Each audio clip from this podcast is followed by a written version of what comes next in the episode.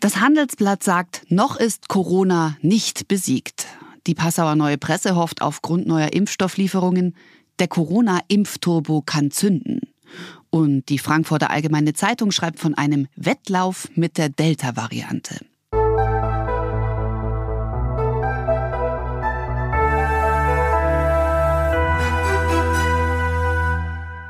Hallo, schön, dass Sie heute mit dabei sind, um zusammen mit mir die Ärmel hochzukrempeln. Heute ist Dienstag, der 29. Juni. Mein Name ist Caro Matzko und ich freue mich auch heute wieder darauf, für Sie und euch die aktuell wichtigen Fragen zur Corona-Schutzimpfung zu stellen. Und zwar heute an Professor Leif Erik Sander, Leiter der Forschungsgruppe für Infektionsimmunologie und Impfstoffforschung der Berliner Charité. Mit ihm will ich heute über die Delta-Variante des Coronavirus sprechen und was wir über die Wirksamkeit der aktuell in Europa zugelassenen Impfstoffe wissen. Erstmal guten Tag. Ich bin per App mit Professor Sander verbunden. Guten Tag. Guten Tag. Ja, jetzt schauen wir es mal an. Wir, wir hören uns ja nur, wir sehen ja nichts, aber sieht die Delta-Variante unter Mikroskop eigentlich anders aus als der Wildtyp? Ja, die Delta-Variante äh, ist wie viele Varianten, die wir seit Beginn der Pandemie äh, gesehen haben, an verschiedenen Stellen äh, im Genom verändert. Ähm, und das betrifft vor allen Dingen dieses äh, große Oberflächeneiweiß, dieses Stachelprotein, mit dem das Virus sich an unsere Zellen anheftet. Und das ist an entscheidenden Stellen ganz äh, klein wenig verändert, so dass es vermutlich besser anheften kann an unsere Zellen. Und das, was man einfach sehen kann in den Zahlen, ist, dass dieses Virus nochmal ansteckender geworden ist als zum Beispiel die Alpha-Variante, die ja schon ein gutes Ende ansteckender war als die davor vorherrschende ursprüngliche Variante. Mhm. Ich habe gelesen, im Vergleich zum Urtypus 15 Mutationen, aber zwei eben an diesem Spike-Protein, das Deswegen wurde es lange auch als Doppelmutation bezeichnet. Jetzt hat die Weltgesundheitsorganisation die Delta-Variante, ähm, die zunächst ja in Indien entdeckt wurde, als besorgniserregend eingestuft, also in die höchste Kategorie. Viele sprechen gerade von einem Wettlauf gegen die Zeit.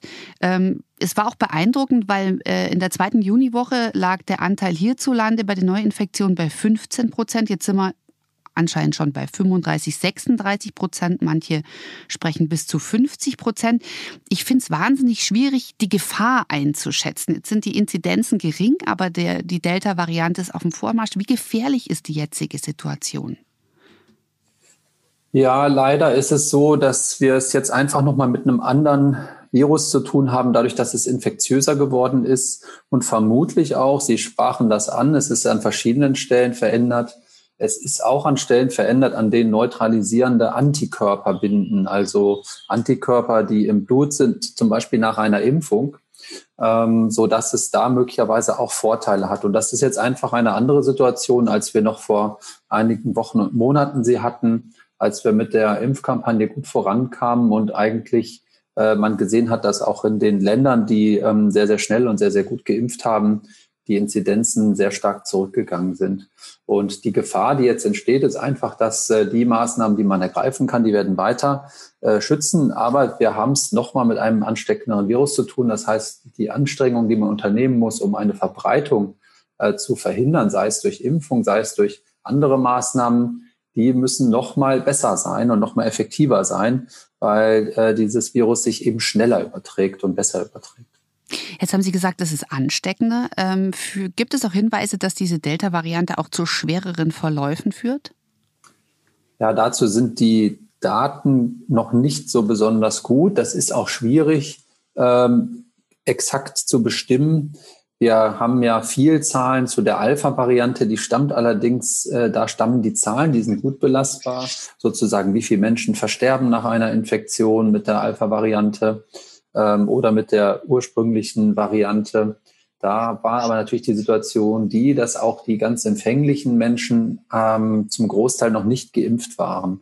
Und jetzt haben wir zum Glück die Situation relativ früh schon herstellen können, dass wir zum Beispiel die ganz alten Menschen, hochbetagten Menschen, auch die mit besonderen Risikofaktoren jetzt erstmal priorisiert geimpft haben.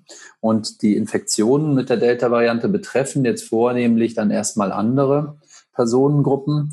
Und auch in England äh, wurde diese Variante ja erstmal, wie man so sagt, importiert. Also die kam ja vermutlich aus England dann nach Europa und hat auch sich erstmal in bestimmten Kreisen verbreitet. Aber das, was wir sehen können in den Daten aus England und in England werden diese ganzen Zahlen immer sehr gut aufbereitet und auch der Öffentlichkeit zur Verfügung gestellt.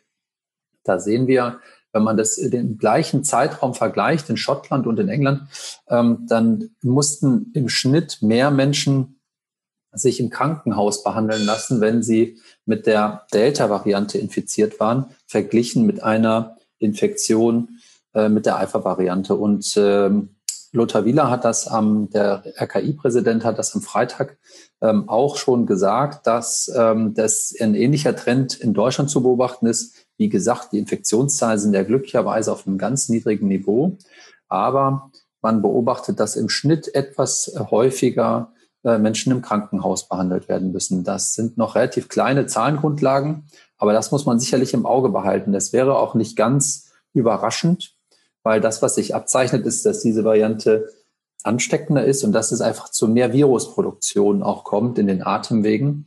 Und wenn viel Virus da ist, dann ist auch der ähm, Weg nicht so weit zu einer etwas schwereren Erkrankung. Und dann ähm, kann es auch sein, dass es äh, häufiger zu Krankenhauseinweisungen kommt. Das, was man aber auch sehen kann in den Zahlen in England, ist, dass zurzeit die Sterblichkeit noch deutlich niedriger ist. Aber das hat ganz viele verschiedene Faktoren. Zum einen hängen die Todeszahlen immer sehr stark nach. Also wenn Sie sich heute infizieren als, als jüngerer Mensch und vielleicht sogar auf eine Intensivstation müssen, wenn es zu einem tödlichen Verlauf kommt, dann zieht sich das häufig viele Wochen, manchmal sogar Monate hin. Von daher sind, können wir diese Zahlen noch nicht so vergleichen. Also schlussum glaube ich schon, dass das Potenzial besteht, dass diese Variante nicht nur sich stärker verbreitet, sondern vielleicht am Ende des Tages auch etwas häufiger schwere Krankheitsverläufe macht. Und jetzt haben wir ja gerade den, die Sommermonate, das heißt, äh, die Reisetätigkeiten haben wieder zugenommen. Ähm, die, Groß, die Bundesregierung hat Großbritannien jetzt als Virusvariantengebiet eingestuft. Über stärkere Kontrollen von Einreisenden wird diskutiert. Aus wissenschaftlicher Sicht, ähm, was halten Sie jetzt davon, dass die beiden Halbfinals und das Finale im Virusvariantengebiet Vereinigtes Königreich ausgetragen werden sollten? Sind Sie Fußballfan? Ja, ich habe mich schon, äh, ich interessiere mich auch für Fußball, wobei dieses Jahr noch andere Themen im Vordergrund stehen. Ähm, und ich würde mich natürlich auch freuen, wenn wir positive Bilder hätten und, und äh, sozusagen man sich wieder auf so etwas Spielerisches konzentrieren kann und äh, äh, ja, so, so Dinge wie Fußball wieder einen größeren Stellenwert haben als jetzt ähm, zum Beispiel die Coronavirus-Infektion. Das Problem ist tatsächlich, dass wir in einer kritischen Phase sind, äh, wo wir, glaube ich, die Chance haben, aus der Pandemie rauszukommen. Und wir müssen jetzt ein bisschen aufpassen in, in Europa, vor allen Dingen, dass wir jetzt hier durch etwas voreiliges äh, Lockern oder Handeln jetzt nicht wieder, äh, sage ich mal, zurückgeworfen werden in dieser eigentlich sehr schönen Entwicklung ähm, mit äh, der, dem Fortschreiten der Impfkampagne. Und äh, sicherlich ist es so, dass jetzt volle Fußballstadien äh, da, da sind ja Maßnahmen, die dort auch ergriffen werden, so wie Testpflichten und, und Impfnachweise. Nichtsdestotrotz sind das sicher jetzt Massenzusammenkünfte. Die Menschen sieht man auch, die setzen ihre Masken dann da eben nicht auf und freuen sich und liegen sich in den Armen und so weiter. Und das hat natürlich schon Potenzial, dass sich da wieder äh, das Virus verbreiten kann und auch das Signal, was es natürlich sendet, ist, dass es jetzt eigentlich wieder vollkommen in Ordnung ist, sich in großen Menschenansammlungen zu treffen. Und ich glaube, damit sollten wir uns eigentlich noch ein bisschen Zeit lassen, dass wir eben gerade im Angesicht dieser Variante äh, noch besser geimpft haben und uns noch besser vorbereiten darauf.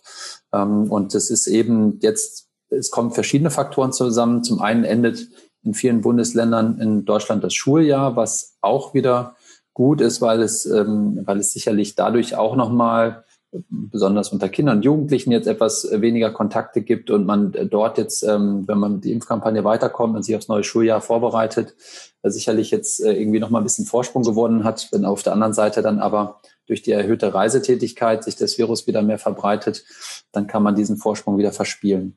Mhm. Äh, ich finde es richtig, dass äh, wir Länder, die, wo es sehr hohe ähm, Inzidenzen vielleicht auch wieder gibt und eben auch eine starke Verbreitung der Delta-Virus-Variante, dass man dort bestimmte Auflagen ähm, auferlegt für Reisen dorthin, aber wir sind in Deutschland eben auch auf dem Weg ins äh, Variantenland, weil wir äh, nach Angaben des RKI wahrscheinlich vermutlich schon bei 50 Prozent Delta-Variante sind jetzt.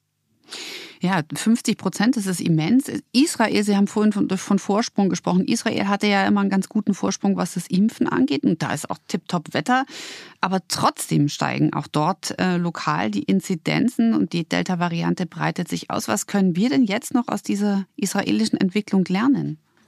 Ja, Israel hat das ganz toll gemacht äh, zu Beginn des Jahres. Die haben eben auch bestimmte Verträge geschlossen, hatten sehr viel Impfstoff zur Verfügung, haben aber auch diese Impfkampagne ganz, ganz hervorragend organisiert und sind sehr, sehr schnell vorangekommen mit dem Impfen. Und den Effekt hat man gesehen. Die Infektions, alle Infektionsindizes, die man so hernehmen kann, sind dann auch abgefallen und die konnten sukzessive immer weiter lockern, bis sie quasi normales ähm, äh, Leben wie vor der Pandemie wiederherstellen konnten. Also ohne Maske, Cafés, Restaurants geöffnet, alle Treffen wieder normal möglich. Und, und das war auch ein tolles Beispiel, sozusagen Vorbild auch, wo man hin wollte. Ähm, man hat aber auch gesehen, wenn man sich die Zahlen angesehen hat, die sind am Anfang sehr schnell vorangekommen, aber dann stagnierte die Impfquote so um 60 Prozent rum, was eigentlich gar nicht so schlecht ist, wenn man sich andere Impfstoffe anguckt äh, für, für, Grippeschutz oder sowas, dann, dann ist man häufig bei einer viel niedrigeren Impfquote. Aber bei dem Coronavirus, was so ansteckend ist, da scheint jetzt eben ähm, so eine Impfquote dann nicht auszureichen. Wenn dann eine Variante kommt, so wie jetzt die Delta-Variante, die nochmal ansteckender ist, dann können wir daraus lernen, dass wir wahrscheinlich eine deutlich höhere Impfquote brauchen, um, sage ich mal, durch Impfung ähm, hier einen, einen Schutz zu erreichen, auch vor Verbreitung. Ähm, das, ist, das ist eine Lehre und dass man immer im Angesicht solcher Varianten vermutlich bestimmte Maßnahmen äh, ja noch eine ganze Weile wird beibehalten müssen, befürchte ich. Also das, was man jetzt sieht, ist, dass die Impfung alleine, äh, äh wenn man nur 60 Prozent erreicht, so eine Verbreitung nicht wird aufhalten können. Wenn man eine höhere Quote erreicht, dann, dann wird es besser. Wenn Sie dann zusätzlich noch eine Maßnahme haben, wie beispielsweise Masken in Innenräumen oder, oder andere Hygienemaßnahmen, dann setzen Sie sozusagen noch eine weitere, weitere Hürde ähm, vor das Virus und, und man bekommt es dann vielleicht hin, dass es sich ja nicht verbreitet oder ex auf extrem niedrigem Niveau, sodass eben nicht viele Menschen erkranken. Mhm. Ich würde gerne zum Thema Reisen nachher noch, noch mal drauf zurückkommen, weil jetzt waren wir schon beim Thema Impfen. Deswegen, äh, die Impfstoffe gegen Covid-19 sind ja, sind ja aktuell Ihr Forschungsschwerpunkt. Woran arbeiten Sie da gerade? Ja, wir interessieren uns vor allen Dingen für die Immunantwort, die die verschiedenen Impfstoffe auslösen. Und es ist ja schon interessant zu sehen, dass es ähm, auch in der Wirksamkeit doch deutliche Unterschiede ja gibt, zum Beispiel zwischen den mRNA-Impfstoffen und auch dort bei den mRNA-Impfstoffen haben wir ja sehr, sehr krasse Unterschiede gesehen, wenn man die ähm, jetzt bekannt gewordenen Daten von CureVac vergleicht, zum Beispiel mit den von BioNTech und äh, Moderna und auch zwischen AstraZeneca und den mRNA-Impfstoffen. Also wie schmeißen die unterschiedlich stark oder mit unterschiedlichem Fokus das Immunsystem an. Das ist ein Interesse und auch äh, wie verschiedene Menschen auf diese unterschiedlichen Impfstoffe reagieren, weil wir zurzeit ja noch nicht so richtig wissen, ob es vielleicht ähm, Vorteile haben könnte, äh, bestimmte Personengruppen vielleicht mit Vektorimpfstoffen zu impfen oder andere Personengruppen eben mit den mRNA-Impfstoffen zu impfen. Klar spielen da so Dinge wie, äh, wie die Nebenwirkungen oder Komplikationen, die es bei den Vektorimpfstoffen äh, in seltenen Fällen ja gegeben hat, eine Rolle. Aber es könnte auch sein, dass bestimmte Personengruppen, die nicht so gut auf ähm, herkömmliche Impfungen ansprechen, äh, ähm, andere Impfstoffe brauchen. Und uns interessiert vor allen Dingen jetzt auch die Kombination verschiedener Impfstoffe so wie es jetzt ja auch gemacht wurde. Ähm, erst AstraZeneca und dann den BioNTech-Impfstoff. Und was jetzt konkret unser ganz aktuelles Thema ist, wir sehen, dass bestimmte Personengruppen eben nicht so eine starke Impfantwort haben, zum Beispiel die ganz alten Menschen, aber auch Menschen mit Organtransplantationen. Und da wird es eben jetzt wichtig werden, ähm, zu schauen, ob wir mit einer dritten Impfung, einer sogenannten Boosterimpfung, Auffrischungsimpfung, ähm, da das Niveau wieder anheben können, um auch hier zu verhindern, dass sie dann trotzdem beispielsweise an der Delta-Variante erkranken. Und auch hier wieder die Frage, macht es Sinn, ein drittes Mal den gleichen Impfstoff zu geben oder sollte man dann vielleicht die Impfstoffklasse wechseln? Das sind alles äh, spannende Themen, die uns gerade beschäftigen. Mhm. Was meinen Sie, wird es ausreichend sein, in Anführungszeichen nur Risikogruppen mit so einem Booster aufzufrischen? Ja, ich glaube, dass aber meine meine persönliche Meinung, dass wir auch da, ich fand es gut, dass wir nach Priorität und nach, ähm, nach Risiko vorgegangen sind zu Beginn der Impfkampagne, um erstmal diejenigen zu schützen, die das höchste Risiko haben, schwer zu erkranken. Und jetzt ist es eben wieder so, dass wir ähm, mit dieser Delta-Variante etwas häufiger sogenannte Durchbruchinfektionen sehen werden. Also Infektionen, obwohl man doppelt geimpft ist. Das wird es geben, weil diese Variante etwas äh, dem Immunsystem ausweichen kann. Aber ich glaube, äh, und das sagen auch wiederum die Daten aus England, dass wir trotzdem vor schweren Verläufen geschützt sein werden die Daten aus England, da hatte ich auch was gelesen, was mich nervös gemacht hat. Vielleicht können Sie mir die Nervosität nehmen. Ich hoffe drauf. Und zwar hat eine Auswertung der britischen Gesundheitsbehörde Public Health England ergeben, dass mehr als die Hälfte aller Personen, die bisher mit der sogenannten Delta-Variante gestorben sind, dass die geimpft waren. Also von den 117 Patienten, die zum Zeitpunkt ihres Todes mit Delta infiziert waren, hatten 50 schon zwei Impfstoffdosen erhalten und 20 immerhin eine Dosis. Gibt es äh, Unterschiede, was die Wirksamkeit der verschiedenen Impfstoffe angeht, oder ist es dann davon abhängig, wie die einzelnen Personen eben darauf mit ihrem Immunsystem reagieren auf die Impfungen? Ja, also das ist wie immer natürlich kompliziert. Ähm, es ist tatsächlich so, dass natürlich bestimmte Gruppen, obwohl sie vollständig geimpft sind, und in England muss man auch sagen, wurde viel auch mit der Astra, AstraZeneca auch geimpft. Und äh, wir stellen schon fest, dass es zum Beispiel bei den Menschen, die sehr alt sind, ähm, gar nicht so hohe ähm, Antikörperantworten zum Beispiel gegeben hat. Und auch die sogenannten T-Zellen sind schwächer, als wenn wir das einfach bei ja, jungen, gesunden Erwachsenen uns ansehen. Das haben wir auch kürzlich mal veröffentlicht und, und das wurde auch äh, ja, öffentlich besprochen. Und äh, vor dem Hintergrund denke ich schon, das sind ja die ganz alten Menschen, die vielleicht schon im Januar geimpft worden sind. Die haben zwei Impfungen bekommen und die haben schon, das haben wir damals schon gesehen, wenn wir sich verglichen haben mit jungen, äh, gesunden Erwachsenen, eine deutlich schwächere Impfantwort gezeigt. Die sind zwar trotzdem in der Regel geschützt vor schweren Krankheitsverläufen, aber das kann jetzt auch wieder ein bisschen abnehmen und dann kommt eine Variante hinzu, äh, die auch noch einen Immunescape, also eine Fluchtmutation hat. Und diese Kombination, glaube ich, ähm, die deutet darauf hin, dass vielleicht diese Personengruppe zum Beispiel eine Auffrischimpfung gebrauchen könnte jetzt im Herbst. Die Zahlen sind jetzt ja sehr, sehr gering von den äh, sozusagen Infektionsinzidenzen, sodass wir vermutlich noch bis, bis äh, jetzt Ende des Sommers und Beginn des Herbstes Zeit haben, so eine Auffrischimpfung dann auch zu starten. Ähm, aber dann glaube ich, dass es die betreffen wird. Was die Zahlen aus England angeht, ähm, die werden jetzt wirklich viel kommentiert, auch in sozialen Medien und äh, werden unter dem Motto abgestempelt, aha, die Impfung bringt ja gar nichts. Also zum einen muss man tatsächlich sehen, dass eine Einmalimpfung anscheinend wirklich nicht besonders gut schützt vor dieser Delta-Variante, sondern es braucht die komplette Impfung. Und äh, das ist das Erste. Das Zweite ist, das ist eine sehr, sehr kleine Stichprobe. Und wie gesagt, ähm, muss man schauen, was sind das für Menschen gewesen, die dort gestorben sind. Und äh, wenn man weiß, wer zu Beginn geimpft wurde, dann waren die Geimpften zu Beginn äh, waren eben Menschen, die äh, vielleicht schon schwer vorerkrankt waren oder schon sehr, sehr alt waren. Das heißt, sie konnten entweder schlecht auf die Impfung angesprochen haben und zweitens äh, kann es auch sein, dass sie ohnehin schon schwer vorerkrankt waren und eine leichte Virusinfektion da eben auch schnell dann zu einer Krankenhauseinweisung und zu Komplikationen führen kann.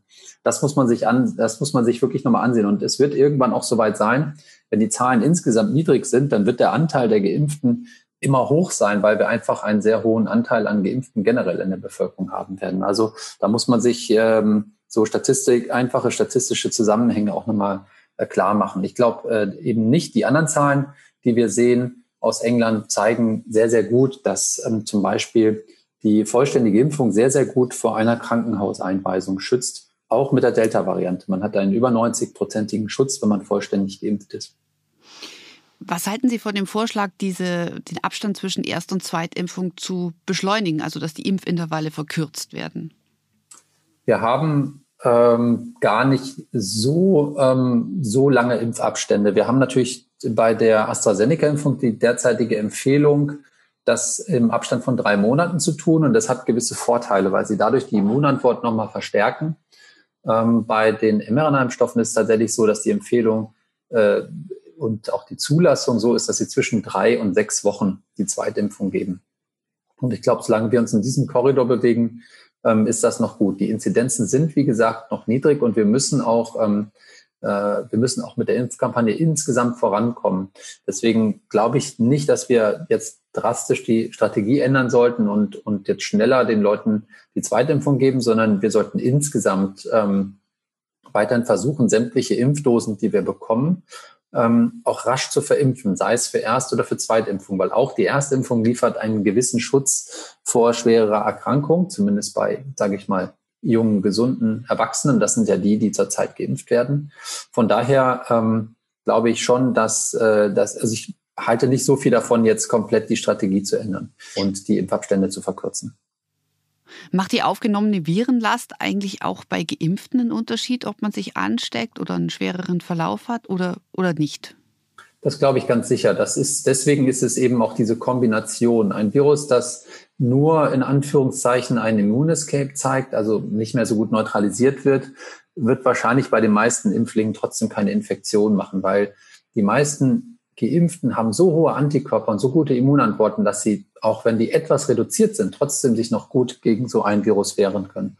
Aber wenn dann die Kombination ist, eine deutlich höhere Viruslast und dann eine reduzierte Impfantwort, dann kommen sie irgendwann über, den, über die Schwelle rüber und können sich trotzdem infizieren. Und deswegen, glaube ich, wird es eben auch etwas häufiger solche Durchbruchinfekte geben. Und das ist eben das Gefährliche an der Delta-Variante. Sie macht eben höhere Viruslasten, ist ansteckender und kann sogar etwas schlechter neutralisiert werden. Und diese Kombination ähm, ist eben nicht so erfreulich und wird wahrscheinlich zu, zu vermehrten Infektionen trotz Impfung führen. Aber auch das möchte ich nochmal sagen, die Impfung ist wirksam. Die ist auch gegen die Delta-Variante wirksam. Die allermeisten Menschen werden, trotz, werden trotzdem auch gegen die Delta-Variante geschützt sein und vor allen Dingen werden sie auch vor schweren Verläufen geschützt sein.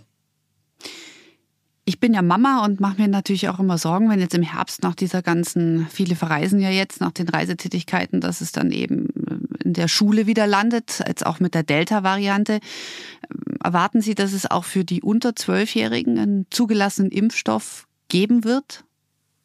Ja, also die Zulassung werden wir ganz bestimmt bekommen. Also da laufen die Studien auch gut und ich glaube, die Projektion ist, dass wir im glaube September oder so dort auch mit den Ergebnissen und äh, wahrscheinlich dann auch mit einer Zulassung rechnen können. Und ähm, das, was wir jetzt zurzeit beobachten können, ist eben relativ breiter Einsatz schon von den Impfstoffen bei den 12- bis 16-Jährigen, insbesondere in den USA.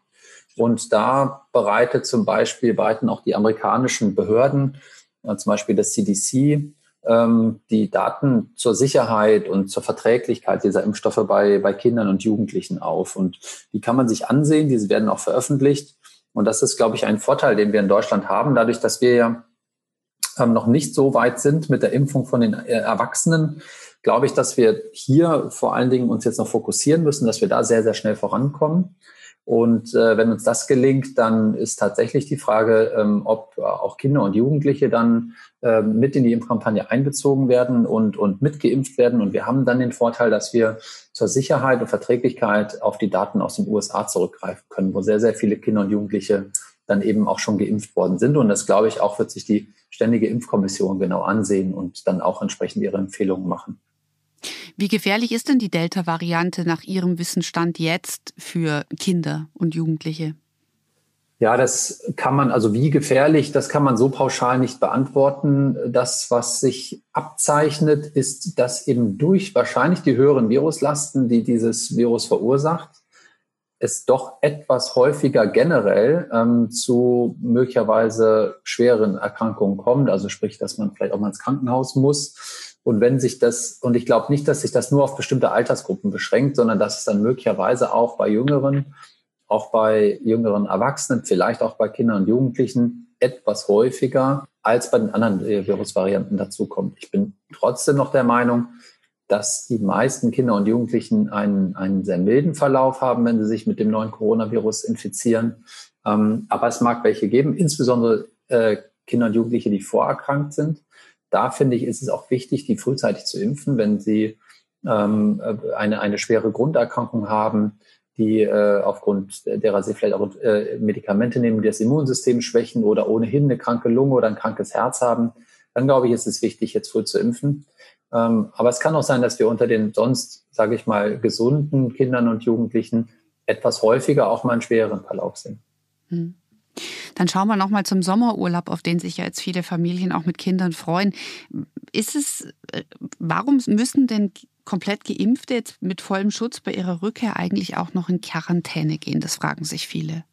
Warum ist das wichtig? Ja, das ist, äh, das ist ähm, eben, äh, das ist eine Vorsichtsmaßnahme. Jetzt ist aber, glaube ich, das auch noch unter dem Eindruck, dass man tatsächlich vermeiden will, eine Situation, wie sie letztes Jahr auch nach dem Urlaub entstanden ist, dass eben aus verschiedenen Regionen dann wieder in einer Situation, als wir sehr, sehr niedrige Inzidenzen hatten, doch wieder Virus eingetragen wird und zwar unbemerkt und sich dann in sozialen Netzwerken verbreiten kann und dass wir dann ja genau dann vom Übergang Sommer wieder Richtung Herbst dann wieder eine vermehrte Infektionstätigkeit haben und jetzt natürlich auch mit der Angst davor, dass neue Virusvarianten eingetragen werden. Jetzt ist es zwar so, dass wir ohnehin in Deutschland jetzt schon demnächst wahrscheinlich äh, die Delta-Variante als die dominierende Variante haben werden, sodass wir uns in Anführungszeichen keine Angst haben müssen, dass die noch von außen reingetragen wird. Sie ist ja eh schon da. Die ist ohnehin da und in, in ganz, also Mitte Juli nehme ich an, wird es fast ausschließlich Delta-Variante geben äh, bei den Infektionen, die wir haben. Da wird es eben wichtig sein, dass wir wenig Infektionen haben dann ist es, äh, das, das Infektionsgeschehen generell niedrig zu halten. Aber ich denke, das ist eine, das ist eine Vorsichtsmaßnahme, weil sie wissen eben nicht, was noch für Varianten kommen und sie wollen nicht unbemerkt irgendwo ein großes Infektionsgeschehen haben. Und das, was wir vorhin besprochen haben, dass es möglicherweise auch trotz vollständiger Impfung noch zu Durchbruchinfektionen kommen kann, ähm, denke ich, spielt mit in diese Entscheidung, ähm, diese Vorsichtsmaßnahme rein. Wenn Sie aus einer Region kommen, wo die Infektionszahlen wieder stark steigen und die Delta-Variante äh, grassiert, ähm, dann kann das eine sinnvolle Maßnahme sein. Wie viele Menschen müssen denn Ihrer Ansicht nach geimpft sein? Also wie sehr müssen wir jetzt hier Gas geben mit den Impfungen, dass es keine vierte Welle gibt? Oder wird es dazu ohnehin kommen, Ihrer Ansicht nach? Also ich möchte keine schlechte Laune verbreiten jetzt hier am Beginn der Sommerferien, aber ich bin relativ überzeugt davon, dass wir im Herbst wieder mehr Infektionen haben, ob wir das jetzt vierte Welle nennen, aber wir werden deutlich mehr Infektionen haben, als wir das jetzt erleben. Ähm, wir haben jetzt eben das Glück, es gibt eine Saisonalität, es gibt jetzt auch eben den Effekt, dass sich das öffentliche Leben nach draußen verlagert, dass jetzt ähm, Schulferien sind und so weiter und auch viele Leute nicht am Arbeitsplatz sind. Und das wird dann doch wieder zu mehr Infektionen führen ähm, und dass eben diese Delta-Variante vorherrschen wird und dass die nochmal andere Regeln hat, weil sie noch ansteckender ist. Das glaube ich schon. Die Zahl, die man erreichen müsste, um quasi eine Herdenimmunität zu erreichen, die lässt sich relativ einfach berechnen und muss man dafür die sogenannte Basisreproduktionszahl des Virus kennen. Die kennen wir nicht ganz genau, aber es gibt Leute, die sagen, die liegt vielleicht sogar bei, äh, bei zwischen fünf und acht. Und das würde bedeuten, dass wir tatsächlich über 80 Prozent der Bevölkerung, vielleicht sogar ja, ein gutes Stück drüber, impfen müssten. Und ob das erreichbar ist, ist eben die Frage. Und deswegen würde es wichtig werden, dass wir möglichst nah an diese Zahl rankommen und dass wir ein paar andere Maßnahmen, die vielleicht nicht sehr einschränkend sind für die, für die Menschen, ähm, ergreifen, ein paar Sicherheitsmaßnahmen, um dann in Kombination wirklich komplett sage ich mal, die Kontrolle zu behalten, dass es nicht wieder zu einem stark exponentiellen Anstieg und dann wieder mit, mit schweren Infektionen und, und vollen Intensivstationen kommt. Wie hoch schätzen Sie denn die Gefahr ein, dass es eine Variante geben wird, die sich durchsetzt, bei der überhaupt kein Impfstoff hilft? Äh, das schließe ich eigentlich aus. Also wir haben jetzt, äh, die, die geimpft worden sind, haben eine Grundimmunität gegen dieses Coronavirus. Und es gibt auch Bereiche in dem Coronavirus, die sind so konserviert, dass das Virus die auch nicht besonders gut verändern kann. Und wir haben ähm, sogenannte T-Zellen, also das sind jetzt nicht die Antikörper, sondern ein anderes Teil unseres Immunsystems. Der spielt zwar mit den äh, Antikörpern so ein bisschen zusammen, aber die scheinen relativ unbeeindruckt von den Varianten zu sein. Deswegen glaube ich nicht, dass jetzt irgendwann eine Variante kommt und wir bei Null wieder anfangen. Ähm, und deswegen glaube ich auch, dass eine Auffrischungsimpfung mit einem jetzt schon existierenden herkömmlichen Impfstoff ausreichen wird. Wir brauchen nicht zu warten auf einen sogenannten Update-Impfstoff, weil ohnehin wird es so sein, dass es vielleicht wieder eine Variante gibt, die wieder etwas anders verändert ist, dass dann auch dieser Update-Impfstoff vielleicht gar nicht mehr aktuell ist. Mhm. Ähm, aber die herkömmlichen, die wir jetzt haben, die werden reichen. Und ich glaube nicht, dass wir einen kompletten Wirkverlust sehen werden. Das, äh, das wird nicht passieren. Und ähm, auf lange Hinsicht hin werden wir diese Impfstoffe wie bei der Grippeschutzimpfung auch immer wieder auffrischen müssen? Oder glauben Sie, dass dieser Basisschutz, der jetzt auch schon gegeben ist bei den meisten Impfstoffen, dass der ausreichend ist?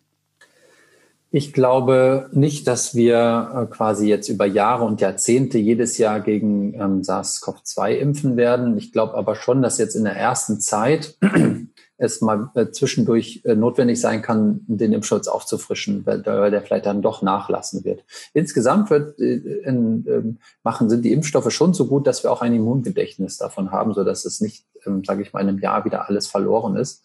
Ähm, und es wird auch so sein, dass wir dann über die Zeit, weil das Virus wird weiter in der Bevölkerung sein, wird zirkulieren, immer wieder Kontakt auch mit dem Virus haben und dadurch uns selber auffrischen in der Immunantwort gegen das Virus. Ähm, und, äh, und das ist dann äh, auch, auch kein Problem. Das ist eben bei den ähm, jetzt hier schon vorherrschenden Coronaviren auch der Fall. Aber ich glaube, dass wir in den ersten, ja, ein, zwei Jahren sicher, besonders vielleicht auch bei Menschen mit hohem Risiko, immer mal wieder auffrischen werden. Vielleicht dann auch kombiniert mit dem Grippeimpfschutz, weil auch das dürfen wir nicht vergessen. Auch da, wenn jetzt lange Zeit kein Grippevirus da war, dann kann ein Grippevirus kommen, was dann uns, uns auch wieder stärker trifft, ähm, dass man, dass man hier Kombinationen macht. Aber äh, kurzum, glaube ich, wir werden uns noch ein paar Mal vielleicht auffrischen und dann ist es aber auch gut, hoffe ich. Mhm. Glauben Sie, dass im Herbst nochmal Maßnahmen wie Lockdown oder Schließung der Gastronomie, Sporthallen, dass es nochmal nötig sein wird? Also ich hoffe nicht. Und ich glaube auch, dass wir es in der Hand haben, die Situation so zu steuern, dass es dazu nicht kommen wird. Was ich mir schon vorstellen kann, ist, dass es trotzdem ähm, vielleicht so Dinge gibt wie vermehrtes Homeoffice, um eben auch in, in Großraumbüros oder in Arbeitsstätten eben zu vermeiden, dass zu viele Menschen dann in der Erkältungssaison äh, dicht zusammensitzen. Ähm, und dass wir vielleicht auch weiterhin äh, Masken tragen im öffentlichen Nahverkehr und, und äh, wenn man in, in geschlossenen Innenräumen ist und dass da bestimmte Hygienekonzepte ähm, eingehalten werden müssen, weil es eben noch eine ganz fragile Situation ist, jetzt mit der Delta-Variante, die dann kommt. Aber das, was unser Ziel sein muss, ist ja wirklich, dass wir Freiheitsrechte so massiv ähm, einschränken und, und, äh, und äh, dass das öffentliche Leben so eingeschränkt wird ähm, und auch die Bildungsangebote äh, für, für Kinder und so weiter. Das, ähm, das gilt es eigentlich zu verhindern. Und ich glaube, das kann man schaffen mit einer Kombination aus ein paar klugen Maßnahmen und mit der Impfung. Damit sind wir bei den Abschlussfragen, die ich immer stelle am Ende eines Interviews hier bei unserem Ärmelhoch-Podcast. Glauben Sie denn, dass es noch ein Zurück zu, die Älteren erinnern sich, zu normal noch geben wird? Ja, da bin ich ganz äh, fest von überzeugt. Und das ist, glaube ich, das Ziel dieser ganzen Bestrebungen, dass man sagt, lasst euch alle impfen. Ähm, und, und seid weiterhin vorsichtig. Es geht ja nicht darum, dass wir dauerhaft in, in komplett anderen Lebensstil hier kommen, wo wir ständig in Angst vor irgendeiner Infektion leben, sondern das Ziel ist natürlich, dass wir zu einem ganz normalen sozialen Miteinander wiederkommen. Äh, und ich glaube, das ist auch richtig so. Vielleicht bleiben uns ein paar Dinge erhalten, wie dass man zur Erkältungssaison sich vielleicht etwas besser schützt und dass man da ein bisschen anders ähm, auch Rücksicht nimmt auf andere, dass sich das nicht so verbreitet. Aber insgesamt, glaube ich, kommen wir wieder zu einem normalen Leben zurück. Aber auch wenn man in die Geschichte schaut, dauern Pandemien leider äh, länger als nur ein paar Monate, sondern die dauern häufig ein paar Jahre. Jetzt sind wir in Rekordzeit zu einem Impfstoff gekommen und haben auch andere Maßnahmen, so dass wir da vielleicht schneller wieder rauskommen. Ähm, das wäre die Hoffnung und ich, ich glaube schon, dass wir ähm, ähm, schrittweise wieder zu einem vollkommen normalen Leben zurückkommen. Und worauf freuen Sie sich dann am meisten?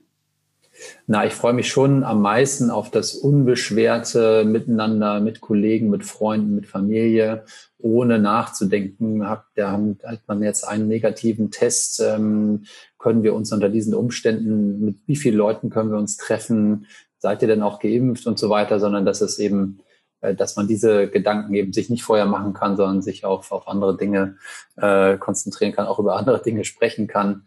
Ähm, und auf dieses Miteinander freue ich mich wieder. Herzlichen Dank für das Gespräch, Professor Sander. Sehr gerne.